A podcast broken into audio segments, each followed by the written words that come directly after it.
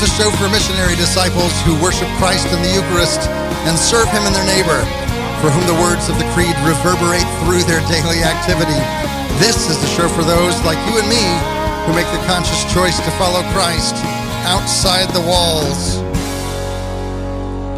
This is, I just love this time of year. Here we are um, in Advent and uh, making our way steadily towards the Christmas feast.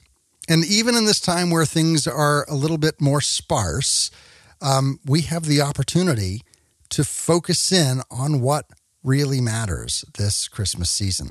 So here we are, we're living out this Advent, we're, we're looking around and we're asking ourselves the question we're saying all is not right with the world. Things are most definitely wrong. And we, we can look at any number of things this year and say, you know what? Things are messed up. But this is what Christmas answers the incarnation that God becomes man to reconcile us to the Father. All of this, all of the, the wrongness of the world, all of the things that are not quite right, these are the things that Christ has come to set right. This is the promise of Christmas that, that Christ, God who becomes man, Emmanuel with us, God with us, has come again to restore all things to himself, to restore all things to God the Father, to reconcile us and uh, and to set things right. So, uh, th- what I what I talked about earlier in the uh, in the season was to picture that thing, ask that question, what is it? What is the thing that I'm identifying as being wrong with the world?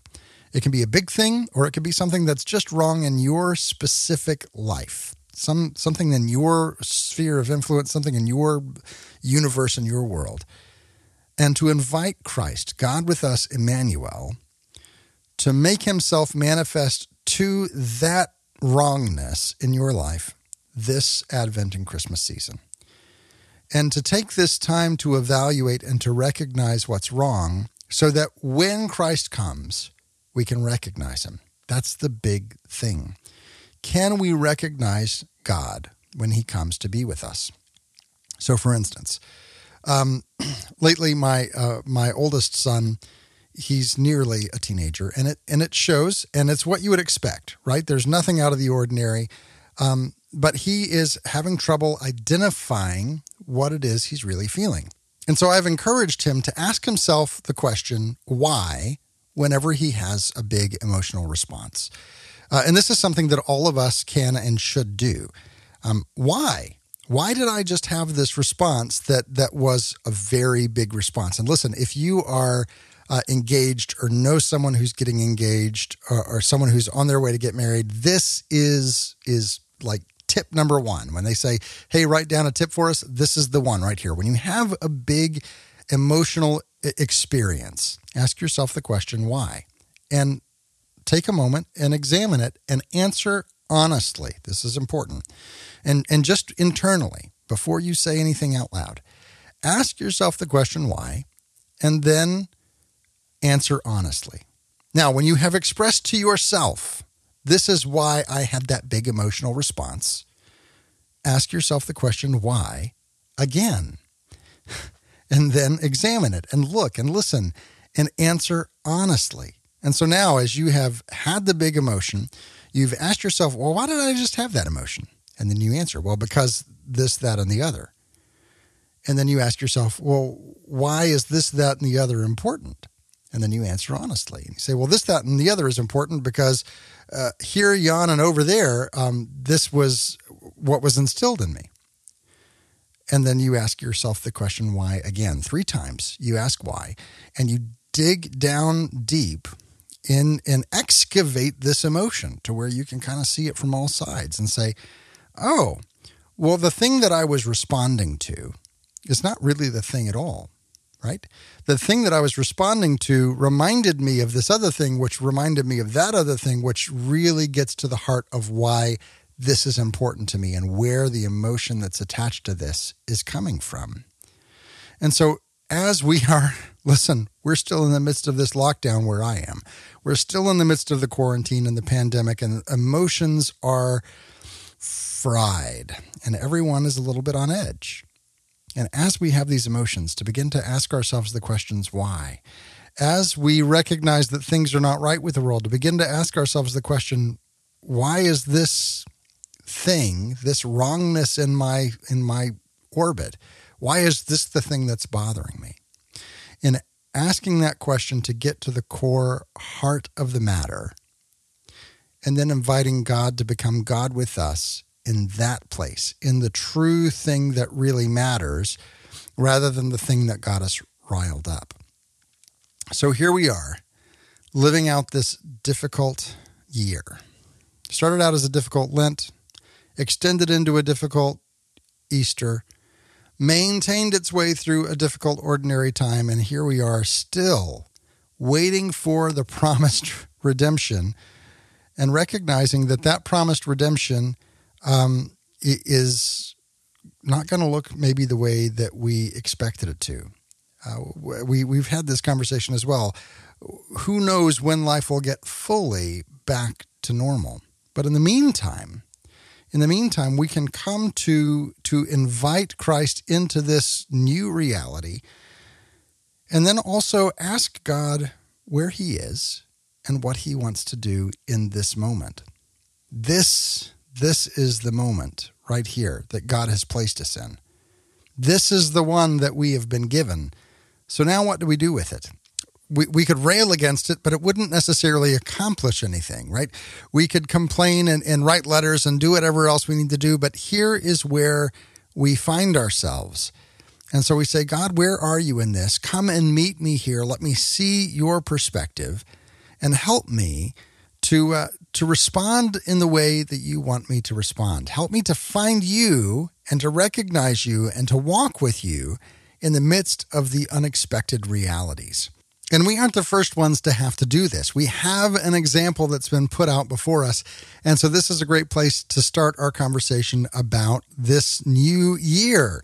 Uh, I'm not talking about the new liturgical year that we just passed. I'm not talking about the new year that's coming up uh, starting in January. No, no, we have a new year that started uh, at, a, at an odd time. On the Feast of the Immaculate Conception, uh, Pope Francis announced a new year. We have the year where you get a focus, and we've we've had the year of faith, and we've had the year of the Holy Spirit, and we've we've had all of these big years. Now we have the year of Saint Joseph, and, and it's taken a lot of people by surprise. It took me a little bit about uh, by surprise, as we're going to be focusing this year on what the what St. Joseph can teach us as a church and as individuals. And I have to say, I'm here for it. And also here for it is Joe Heschmeyer. Thanks for joining us on the show today. I'm very happy to be here for it in both senses. Joe is uh, an instructor at the Holy Family School of Faith. You can find out more information about them by going to schooloffaith.com. He blogs over at shamelesspopery.com.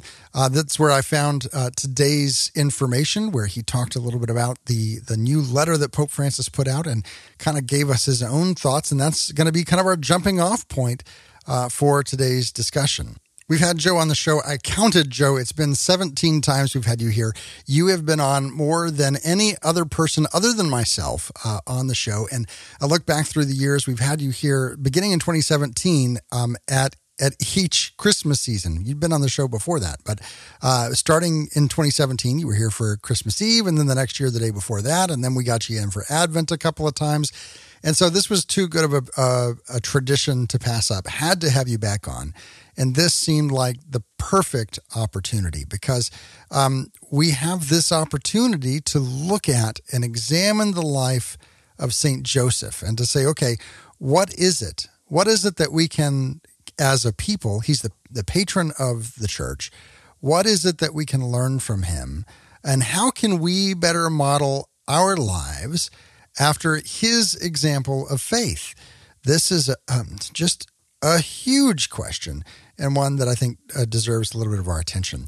Uh, Joe, I'm, I'm really intrigued by this because St. Joseph is one of those characters. We have several in the Bible who are like this, who we, we hear about and we see their faith and their obedience, but nothing that they have said has been recorded.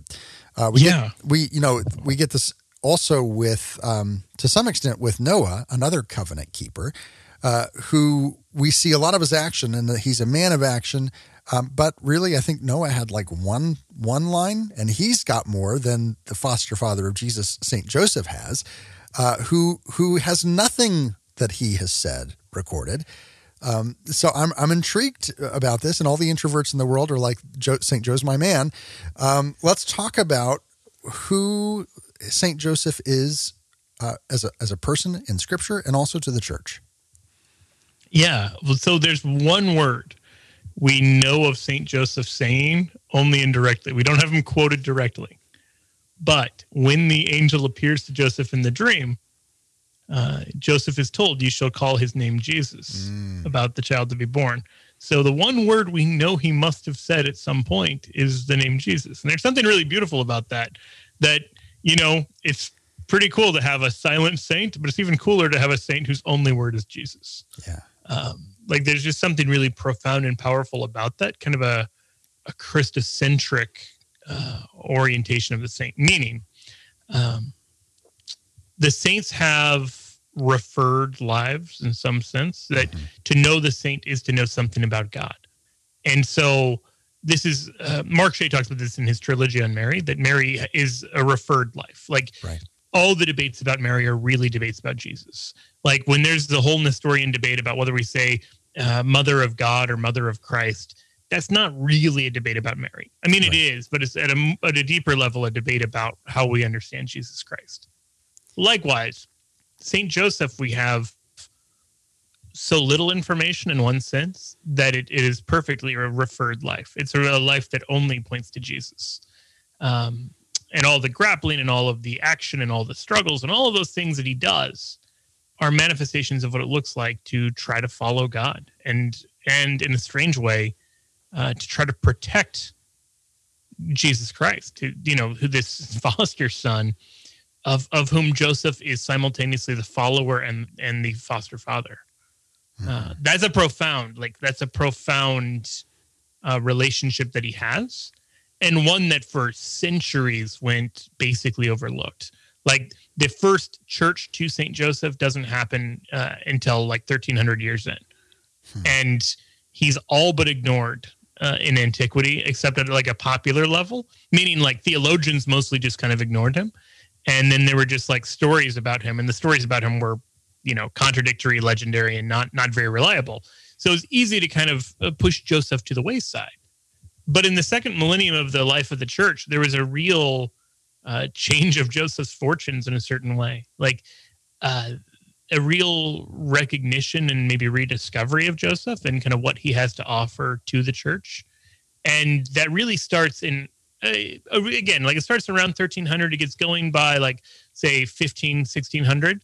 Um, but we really see in the last 150 years, and and I mean that almost to the day, 150 years, uh, this especially papal emphasis on Saint Joseph, where now he is the second most pointed to saint after the Virgin Mary, yeah. which is incredible. I mean, to go from from being basically forgotten to history to that kind of status is is quite the 180. You know, I I look at um, what we know about Saint Joseph, and you you mentioned from antiquity. You you look into the commentaries of the church fathers as they're talking about uh, talking about him mainly in reference uh, to the biblical passages and to his relationship to Mary. And there's there's a whole lot of conjecture and speculation. Some people say, well, uh, he was afraid to take Mary as his wife because um, because he did believe that she had been unfaithful. And then you have other people who say, well, no, this is that numinous fear that you talked about here on the show before of recognizing that this must be a, a divine thing and not feeling worthy. And so there's been this this kind of um, uncertainty. I think the same uncertainty that many people who come and read the scriptures have of uh, maybe putting ourselves and viewing Joseph's actions through ourselves rather than looking to Joseph as an example for how we ought to pattern our lives. Um, where where where do you fall on this? Where, what's your take on what Saint Joseph has to offer us as as Christians seeking to follow after God?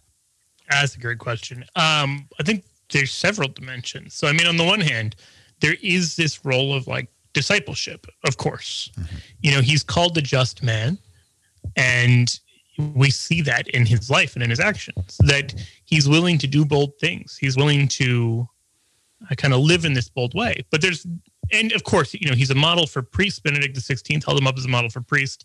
He's a model for fathers in an obvious way. Um, but I think maybe the, the dimension worth talking about right now is this idea uh, of kind of creative courage. This is something that Pope Francis talks about in the document that he he wrote about Joseph. Uh, the apostolic letter is called Patris Corde, uh, like the heart of a father, and uh, or the mercy of a father. Maybe I'm getting my Latin wrong. Um, he talks about this uh, creative courage when he says that when they go into Egypt, mm-hmm. Uh, the gospel doesn't tell us how long they remained there, but there are certain things that still need to happen. They need to, you know, eat. They need to find a home. Uh, he's got to work, and the angel doesn't give him a, a guide. He doesn't say, "Here's here's where." He tells him to leave the country, and I think he tells him to go to Egypt, but doesn't tell him where to go in Egypt. Now, at the time, Alexandria would have been the obvious choice because it's the largest city uh, outside of of Israel in terms of Jewish populations. There's a, a very large and very ancient, uh, well, you know, 300 years old by that point, uh, kind of Jewish city there or, or Jewish population there. Like the community there was well established. There's synagogues and everything else. So presumably they got up in the middle of the night and just left and went there. But they don't know how long they're going for, which makes something like packing all but impossible. Uh, now, fortunately for them, they'd been traveling to go uh, have the census done, but they probably hadn't packed enough to stay for years anywhere. They probably had been planning on uh, going, registering, and returning. Well, now they're they're going to be leaving and, and, never coming back. We don't know uh, from Matthew's account even whether they're leaving from Bethlehem or Nazareth. So there's some speculation even in terms of are they still in, in transit from that or have they returned and are they home among all their stuff whatever the case uh, there is this strong sense that yeah they're just they're not sure when they're going to be coming back. They're leaving everyone and everything that they know uh, and and they're leaving in the middle of the night. So the the reason this is so important is because i think there are two traps we can fall into.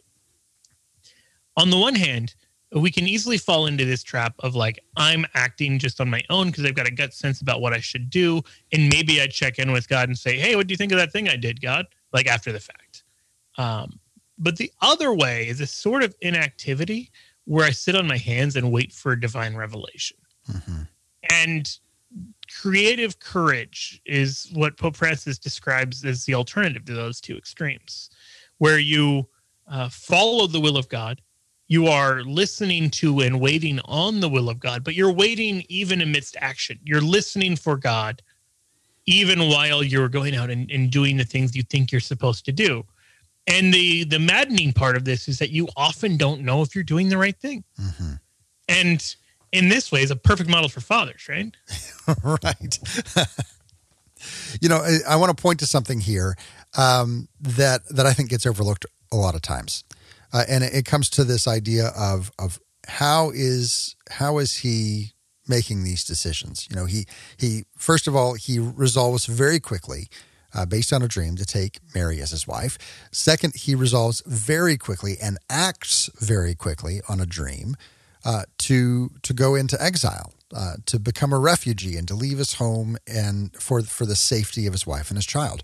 Um, this trust and and uh, maybe faith in these dreams uh, comes has to come from a point of knowing the voice of God, of being in a relationship and and having God having proved himself over time that you know, hey, I this is how I interact with God for me, for Joseph, I'm receiving the word of God in dreams, and it's been proven to me over and over again that I can trust those.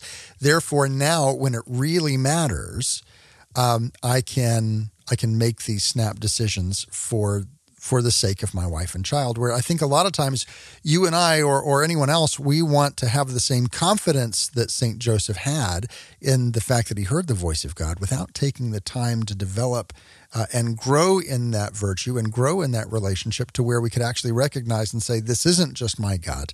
This is the voice of God and I need to act on it.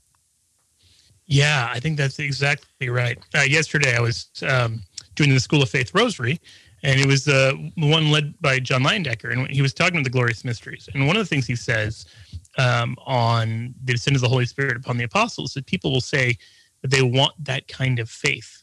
And he said, but look at what led up to it. Like there's nine days of them remaining in prayer. And if I can't spend nine minutes with God, like if you want faith like the apostles, or we could say faith like St. Joseph, you have to live like that. Like you have to do the kind of thing they're doing. In the same way that, I mean, it's true of anything else. Like you want to be a concert pianist, but you don't want to do piano practice. It's not going to go very well. Right. Like all these things take kind of putting in the work. Now, I can't promise that if you just remain faithful to God, you'll get angelic revelations. It hasn't happened to me yet. Uh, but at least you're creating the sort of disposition of soul that becomes more more of what a true disciple looks like. And I think that's an important thing to bear in mind that they are models of, of what it looks like. So even though we don't have a detailed description of the prayer life of Joseph, we know this is something that he's wrestling with and sleeping on and not seemingly worrying too much about, even though it's the biggest decision. What I mean by that is he doesn't seem to be losing sleep over this, even as he's grappling with what to do. Right. Uh, that by itself is actually kind of telling. Like that, but the fact that the angel can appear to him in a dream, the fact that he's asleep and dreaming, right, uh, shows to a, a, certain kind of peace of soul that the man has. Uh, that is something we should want to imitate, and and and that kind of receptivity to God, like you said, that's the fruit of a lot of stuff. In the same way that if, like, if you watch a player uh, playing a sport, you know like you might just be seeing them today, but you know mm-hmm. there are years worth of, of practice and hard work and everything that went into them making it look as effortless as they do. The same is true here with Joseph. I want to push back on something you said there. You said, you yeah. know, uh, I've uh, not saying that you will get angelic visions because you know I, I haven't yet.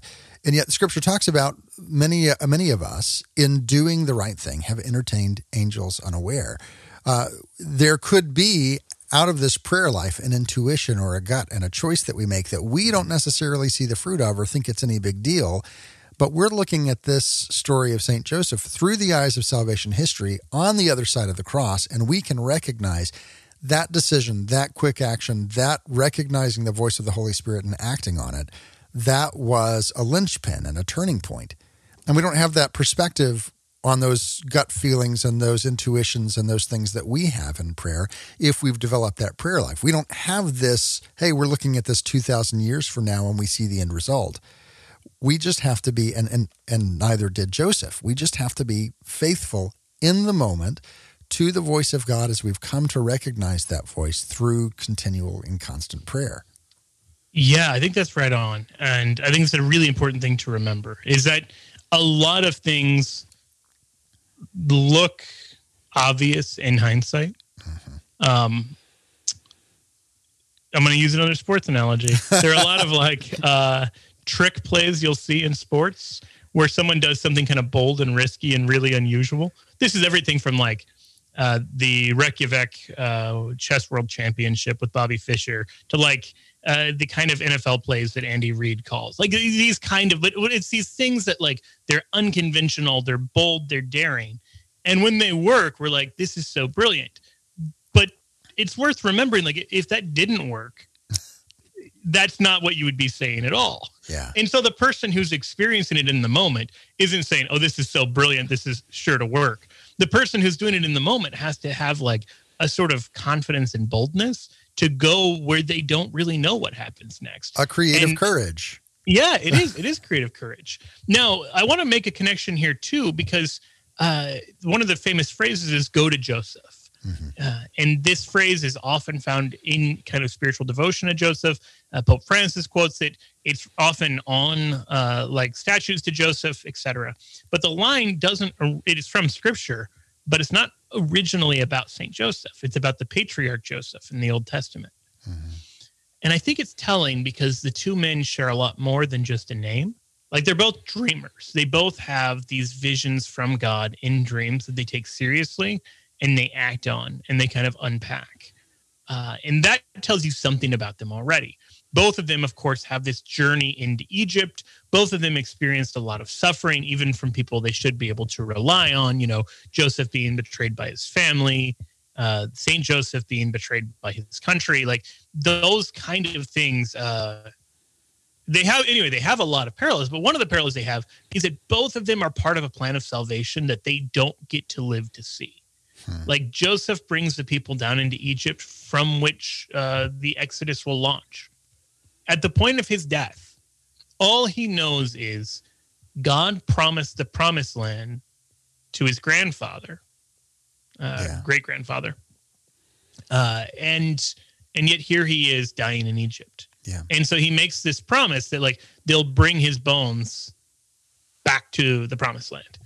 Um, that sort of thing, like he dies basically with something unfulfilled. He dies with something unrealized, with the patient and kind of hopeful expectation that God will make good on it even after he's gone. And so when we talk about like sometimes you plant a seed and you don't know what it's going to do, that's an easy message when it's like in, a few days you'll find out if this worked or not. right. um, but when you're saying like you're going to plant a seed and you're going to die without knowing whether you were a success or failure, that is the boldness and faith. Mm-hmm. And so both of them are successes. Both of them succeed because they can act in faith without even the assurance that they ever did anything right they don't know if they ran the race in vain by the time that they die. And it's something really uh, radical and I think in some ways scary to say, okay, yeah, I'm going to do it anyway. I'm going to do the thing you're asking me to do without ever knowing if this succeeded. It's not in some way scary. It's like in every way scary, but but it requires, I think, us to to have a bit of confidence about who God is. And again, bringing it back to that idea, this comes from uh, from an active prayer life and an active intimate relationship with God. Because if you don't know that you can trust God, uh, if you don't know that that He is faithful beyond faithful beyond faithful, then that's the kind of step that is a, a, bridge too far.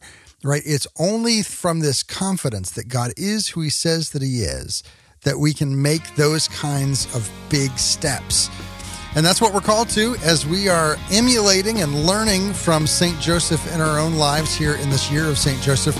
There is much more to this conversation as we break this open a little bit more with Joe Heschmeyer.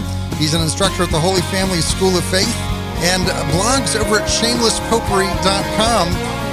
Don't go anywhere because there's a lot of great discussion left right after this.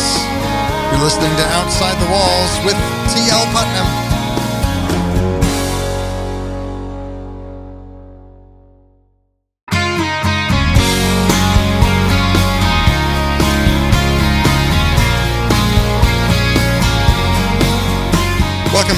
Outside the Walls, where we explore the implications of our belief on our daily life.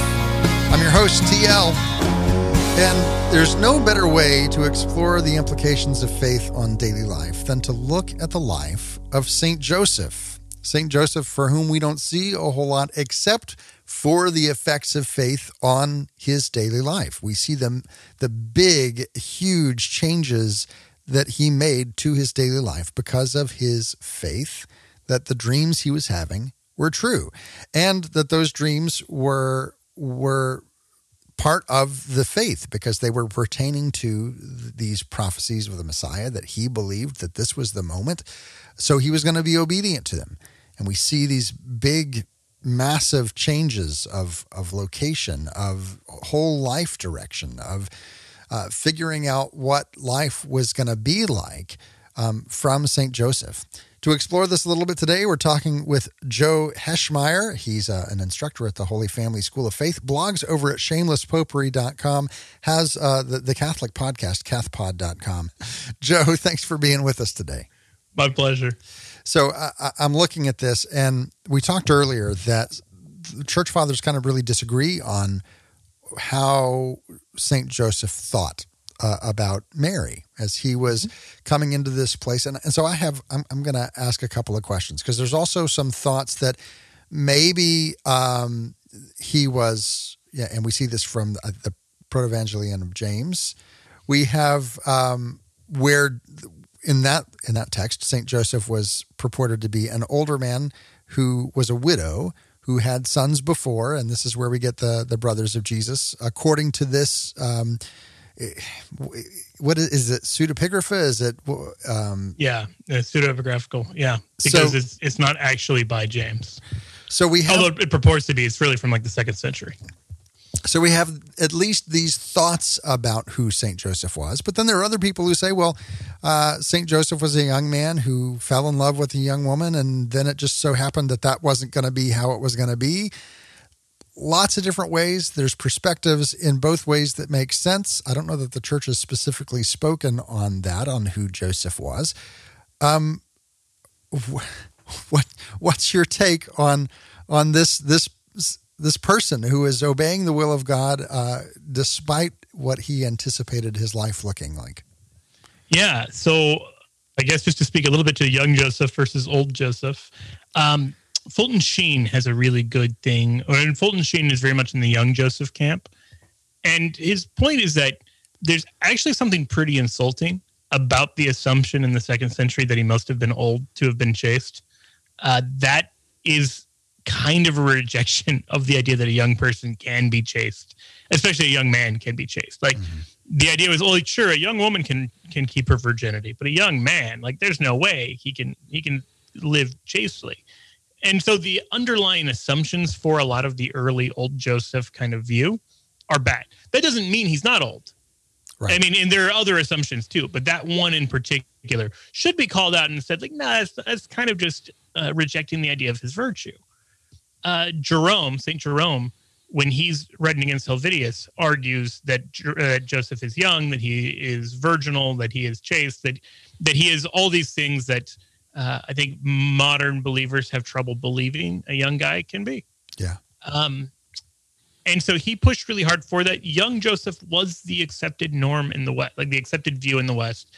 And the Protoevangelium of James was actually condemned uh, and you know, by multiple popes actually not just for that but it, like it was it was rejected as like a, a place to look for an accurate view so i think in, in light of all of that on on the particular question of young versus old i go with young but it's true that the church has never dogmatically declared one way or the other. Um, and then there's a the deeper problem of what do we make of these so-called brothers of jesus right? Because that's the other reason people assume that joseph was older is that there are these people called brothers of jesus. But when you read the new testament uh, multiple of the so-called brothers of jesus like james and joseph have other parents. Yeah. So we're, we're clearly using, using brother and not the literal immediate sense we what, would in English. You've written a, a, great post about this that I'm going to link to on our social media because you kind of break everything down and, and who you see these people to be. And I think it's also important, just in in brief passing, since we did bring it up, to mention that Aramaic, which is the language that that Matthew would have been written in, uh, because Matthew, or, or or or at least that Matthew, if he didn't write in that, was at least thinking in that language. Uh, doesn't really have a construct for cousin. It only has a construct for close male relative, which is what we get brother from. Uh, and so, even though we have the extant texts in Greek, you're still dealing with someone who's going to be speaking in a second language as he's writing that, uh, as as Matthew is most definitely Aramaic. So th- th- there's even linguistic reasons that that might be the case over and above uh, other considerations. Right. Like Abraham and Lot are described as brothers in Genesis, even though we know them to be uncle and nephew. That's not a mistake. That's just like a, a loose way of using, like in the same way that they say father for anyone going back to Abraham, mm-hmm. um, or or son for any descendant into perpetuity. Brother is is basically any near-ish male relative. Uh, this is completely off topic, and I, I super apologize, but it remind reminds me of the movie uh, that was out recently. I think it's Arrival, and it's talking about how language forms the way we think, and these aliens thought in circular language and had circular language. And when she learned that language, she was able to then somehow transcend the laws of space and time. It, it, you know, it, f- fun movie on its own right, but just this idea that language shapes the way that we view and interact with the world. And we have to recognize that the Bible was written for us, but not to us. And the language gap, even in our translations, it's still there. Yeah, that is an important thing. So I really want to go really nerdy on uh, kind of the role of language, and it, I was a communications minor. You know, let, so like this. Let let's oh. let's save that for the Patreon segment. We'll we'll yeah, totally we geek out on it. And uh, perfect. And, yeah, if you want to geek out on language, come and be a patron.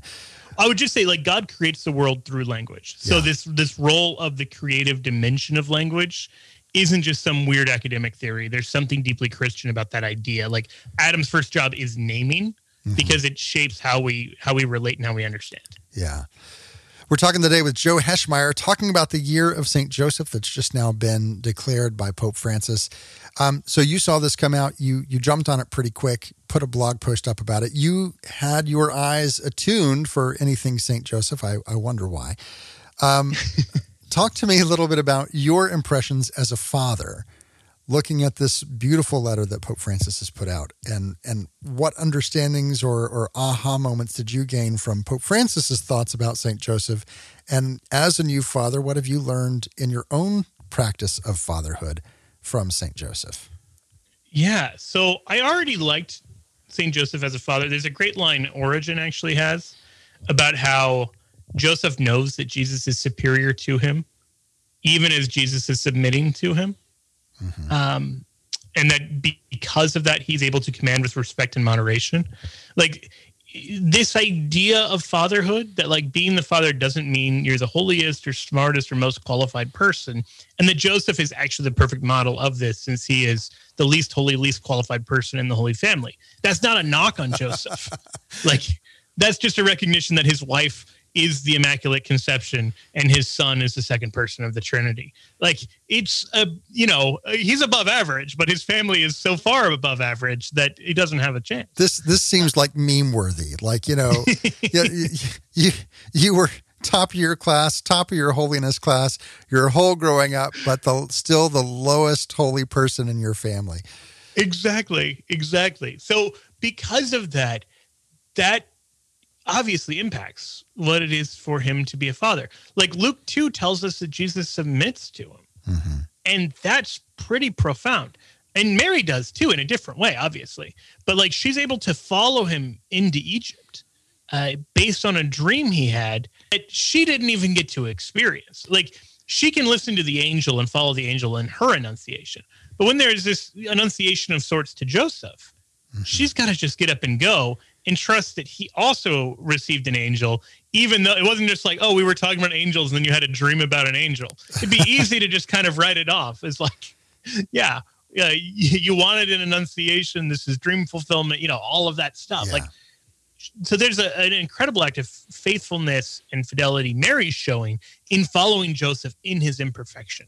So Joseph, as this guy who's trying his best and doesn't know what he's doing, uh, there's something really appealing about that as a as a father. Well, and let's um, just let's just look at how how good God is in the way that he approaches us because he approaches us in a way that we can receive and we see this throughout his his theophanies in in scripture is that they're they're never the same it's almost a little cs lewis you never get to narnia the same way twice kind of vibe to this where um where mary receives uh, not um the uh, appearance of an angel in a dream, but the actual presence and manifestation of an, of an angel before her, Joseph receives in a dream in a different way. And yet both of them are hearing the voice of God in, in a very particular and precise way. Yeah. And and they're both giving different bits of information. Mm-hmm. Um, Mary's given a little bit of the broad view, but not much. Mm-hmm and Joseph's are are mostly as almost like GPS directions. When your phone just says like turn here, and then like you're like I don't know how long I'm on the road for. Uh, I hope I turned the right way, and then like in a little bit it says okay turn here. Like they like Joseph gets three angelic visitations, and they tell him just as much as he needs to know. Yeah. Um, and and nothing more really. And so that leads to the part that I think Pope Francis does such a great job with. I, I kind of alluded to this earlier with creative courage, but like he's called to live that.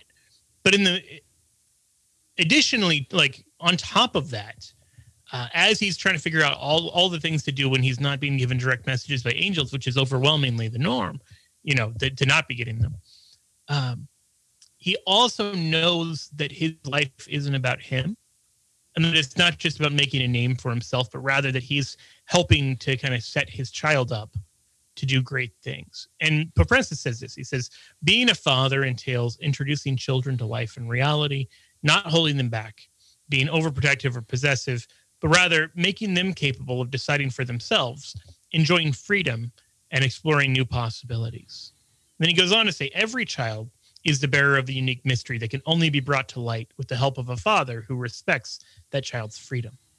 A father who realizes that he is most a father and educator at the point when he becomes useless, when he sees that his child has become independent and can walk the paths of life unaccompanied, when he becomes like Joseph, who always knew that his child was not his own, but had merely been entrusted to his care. I think that is a really profound vision of fatherhood. Um, that it's really easy to view your kids as just people to be molded in your own image and likeness. It's really easy to make your kids kind of manifestations of everything you didn't have and wished you'd had growing up. Uh, it's really easy to be overprotective or you know possessive to try to keep them away from all the harm and danger and and treat them in that way to basically bury the talent that is your child because you don't want them to get hurt that's a really understandable impulse and i think every parent has in some way felt it mm-hmm. but uh, Pope Francis' point is you got to resist that to a certain extent because, like, your job is not uh, to protect your kid, most fundamentally. Your job is to empower your kid so that when you're not there to protect them, they can still make good decisions, they can still do the right thing. That's a much harder task. Well, because that means that like you you allow them to experience some kind of hardship sometimes and uh, you know we see this with college students all the time who have who have gone through a life of protection uh, and restriction, all of a sudden throwing all caution to the wind uh, because th- this is the first freedom they've tasted. And on the other side, you see people who have gone their whole life without restraint continuing to live that lack of restraint. And so finding that balance, uh, man, that it's it's tricky and it requires, I think, as Saint Joseph shows us, it requires uh, an active prayer life and an active connection uh, to the voice of God and a really strong sense of discernment to be able to to navigate that that balance in those waters. Yeah, and you know what? I think this is kind of a sidebar is also true of spiritual fathers mm-hmm. and true of the life of the church more broadly. So, like, uh, not to get us into too dicey of waters, but in the 20th century, you watch these major changes that happen in the aftermath of Vatican II before Vatican II, you have a lot of rules that protected people from bad things, but didn't necessarily form them into the kind of virtuous people to actually choose the right thing. Yeah. And how do we know that? Well, as soon as the rules became optional, everyone chose no more rules, no more, you know, uh, once you don't have to do meat on Friday, no one wants to do meat on Friday. Yeah. Or no one wants to abstain from meat on Friday. That kind of thing points to the fact the rule wasn't doing what it was meant to be doing. Like it was keeping them from the that moment of getting into trouble or that moment from doing the wrong thing but it wasn't actually forming them to be the kind of people they're meant to be yeah and i don't think the solution is like totally libertinism but i think the solution is to like form people to embrace and experience freedom to empower rather than just to protect like there is uh, it is it's so much harder to do that, you know. But that's that's what Joseph kind of models. And why does he model that? Because he can't forget that this isn't his child in the deepest sense. Like he is a father to God's child, mm-hmm. and as a result, he uh, has to kind of check any kind of egoism or selfishness or any of the ways where, like, you know, he might say, "Well, I want him to turn out just like me." And it's beautiful. It's beautiful that Jesus becomes a carpenter like his father uh, but I think he also knows very early on that he's not just going to become a carpenter and live a, a, life where he doesn't say any words. Yeah, yeah. We're talking today with Joe Heschmeyer about this new year of St. Joseph. We've got a long time to contemplate on the life of St. Joseph, to, to see and to ask and to discern what St. Joseph has to teach us individually and as a church. We have a whole year. Let's make the most of it. Uh, thanks, Joe, for taking the time to be with us today. My pleasure. If you missed any part of my discussion with Joe or you want to share it with your friends on social media, have no fear. All of our episodes are archived over at OutsideTheWalls.com. And as we promised, there is a whole extra segment where we geek out on linguistics and language and, and different conceptions of language and how it operates.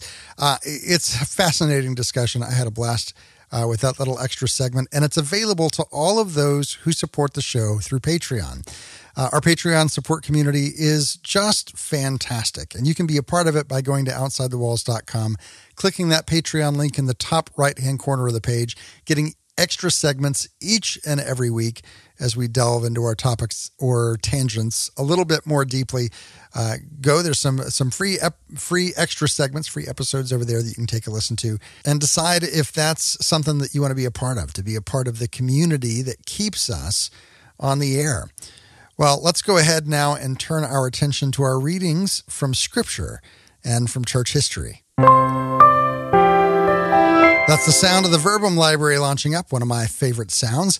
You can get your Verbum Library by going to verbum.com, try it out for free for 30 days, and then see which library fits you the best.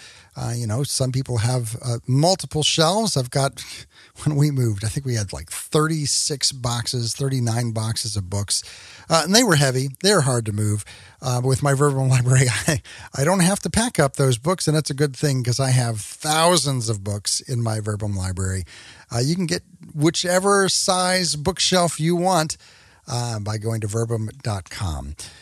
Today's reading from uh, from Scripture comes from the responsorial psalm from yesterday, and it just feels right as we talk about Saint Joseph to get um, to get a picture of him in some ways of the just man, right, uh, from the Psalms.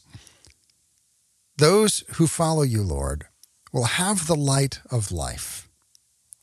Blessed the man who follows not the counsel of the wicked, nor walks in the way of sinners nor sits in the company of the insolent, but delights in the law of the Lord, and meditates on his law day and night.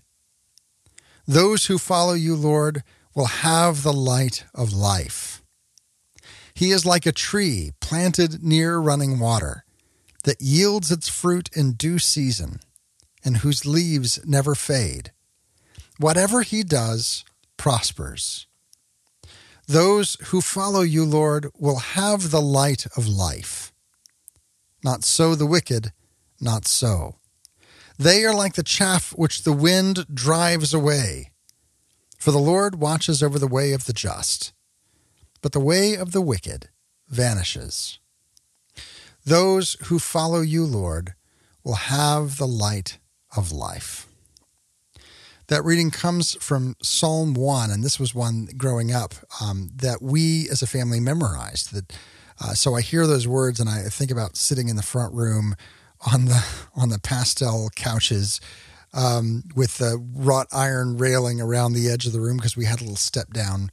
Uh, and I, I, imagine sitting there uh, in the mornings. We, we read through the Psalms uh, and the Proverbs every month and memorizing this and having this picture of of the just man. And i never really felt like i identified with him we've talked about that before that psalm 50, that, that isaiah 55 rather was kind of a watershed moment for me. But here this this promise that god would watch over the way of the just. Even though I, I didn't feel like it described me very well it was something that i really wanted for myself. I wanted to have uh, the, the, promises that were made to the just, the promises that were made to the righteous were very enticing to me. And these words of scripture, these promises, even though that we feel that they're far off sometimes, these promises are meant for us. And the witness of the saints helps us to see that we too, fallen though we are, um, incomplete though we are, we can be made perfect by Christ, by his redeeming work. We can find our way into the way of the just. And that's our invitation here. And St. Joseph is leading the way and beckoning us and inviting us. And our reading from church history today comes from The Imitation of Christ by Thomas à Kempis. And uh, there were lots of different options we could have read from today, but this one just uh, really, I think, sums up who Joseph was. And it's an invitation for us to be the same. Do not care much with who is with you and who is against you, but make it your greatest care that God is with you in everything you do. Have a good conscience, and God will defend you securely. No one can hurt you if God wishes to help you. If you know how to suffer in silence, you will surely receive God's help, since He knows the best time and the way to set you free. Resign yourself to Him, for God helps you and frees you from all confusion. It is often good for us and helps us to remain humble if others know our weaknesses and confront us with them. When a man humbles himself for his faults, he more easily pleases others and mollifies those he has angered. God protects and frees a humble man. He loves and consoles a humble man. He favors a humble man. He showers him with grace then, after his suffering. God raises him up to glory. He reveals his secrets to a humble man, and in his kindness, invitingly draws that man to himself. When a humble man is brought to confusion, he experiences peace because he stands firm in God and not in this world. Do not think that you have made any progress unless you feel that you were the lowest of all men. Above all things, keep peace within yourself. Then you will be able to create peace among others. It is better to be peaceful than to be learned. The passionate man often thinks evil of a good man and easily believes the worst. A good and peaceful man turns all things to good. A man who lives at peace suspects no one, but a man who is tense and agitated by evil is troubled with all kinds of suspicions. He is never at peace with himself, nor does he permit others to be at peace. He often speaks when he should be silent and fails to say what would be truly useful. He is well aware of the obligations of others, but neglects his own. So be zealous first of all with yourself, and then you will be more justified in expressing zeal for your neighbor. You are good at excusing and justifying your own deeds, and yet you will not listen to the excuses of others. It would be more just to accuse yourself and to excuse your brother. If you wish others to put up with you, first put up with them. That reading comes from The Imitation of Christ uh, by Thomas à Kempis. This is a book that we have uh, right next to our, our dinner table. And, uh, and from time to time, we'll pull out and we'll, the really short chapters, we'll pull it out and we'll read through a chapter. And this to me just exemplified what we were discussing with Joe Heschmeyer about who St. Joseph was. That quiet, uh, but, but unshakably peaceful man who heard the voice of God and knew the voice of God. That's the big thing with St. Joseph. And, and, and if, for me, if I can get that this year, I will feel uh, like I've made some good success. To, to recognize the voice of God, to hear the voice of God, and to be at peace no matter what the situation is. We're invited this year uh, to take some time to explore the life of St. Joseph and to look at our own lives and say, Heavenly Father, make me the father for those of us who are fathers. Make us make me the father that St. Joseph was to Jesus. Help us to mirror you in our fatherhood. Help us to have that calm assurance. Help us to trust even though we don't see the end help us to trust and to obey in that moment. This is my prayer for myself. It's my prayer for you as we journey together through this year of St. Joseph. But let's not journey alone. Uh, why don't you come over and let's have a conversation, an ongoing conversation over on social media. Uh, go to facebook.com slash step outside the walls On Twitter, the handle is at Outside the Walls. And what I would love to know is what you hope for out of this year of St. Joseph. So find me there over on social media uh, and give it the hashtag, hashtag year of St. Joe, S T J O E. Hashtag year of St. Joe. Let me know what your hopes, what your prayer requests, what your plans are for this year of St. Joseph. While you're there, uh, the first post that you're going to see there with that hashtag is going to be the um, the exhortation that Pope Francis put out. I encourage you to start there, read through it, and see what he invites us, how Pope Francis invites us into this year, the things that he sees that he wants to draw to our attention. It's a great starting place, uh, both for this year, but also for our discussion there uh, with the hashtag Year of St. Joe. That's all the time we have for today. Thank you so much for taking the time to join us. Uh, today's show is brought to you by Phil and Tina Parker and all of those who support the show through Patreon. I encourage you to consider becoming a patron yourself, getting access to all the extra content. Learn more by going to OutsideTheWalls.com, clicking that Patreon link in the top right hand corner.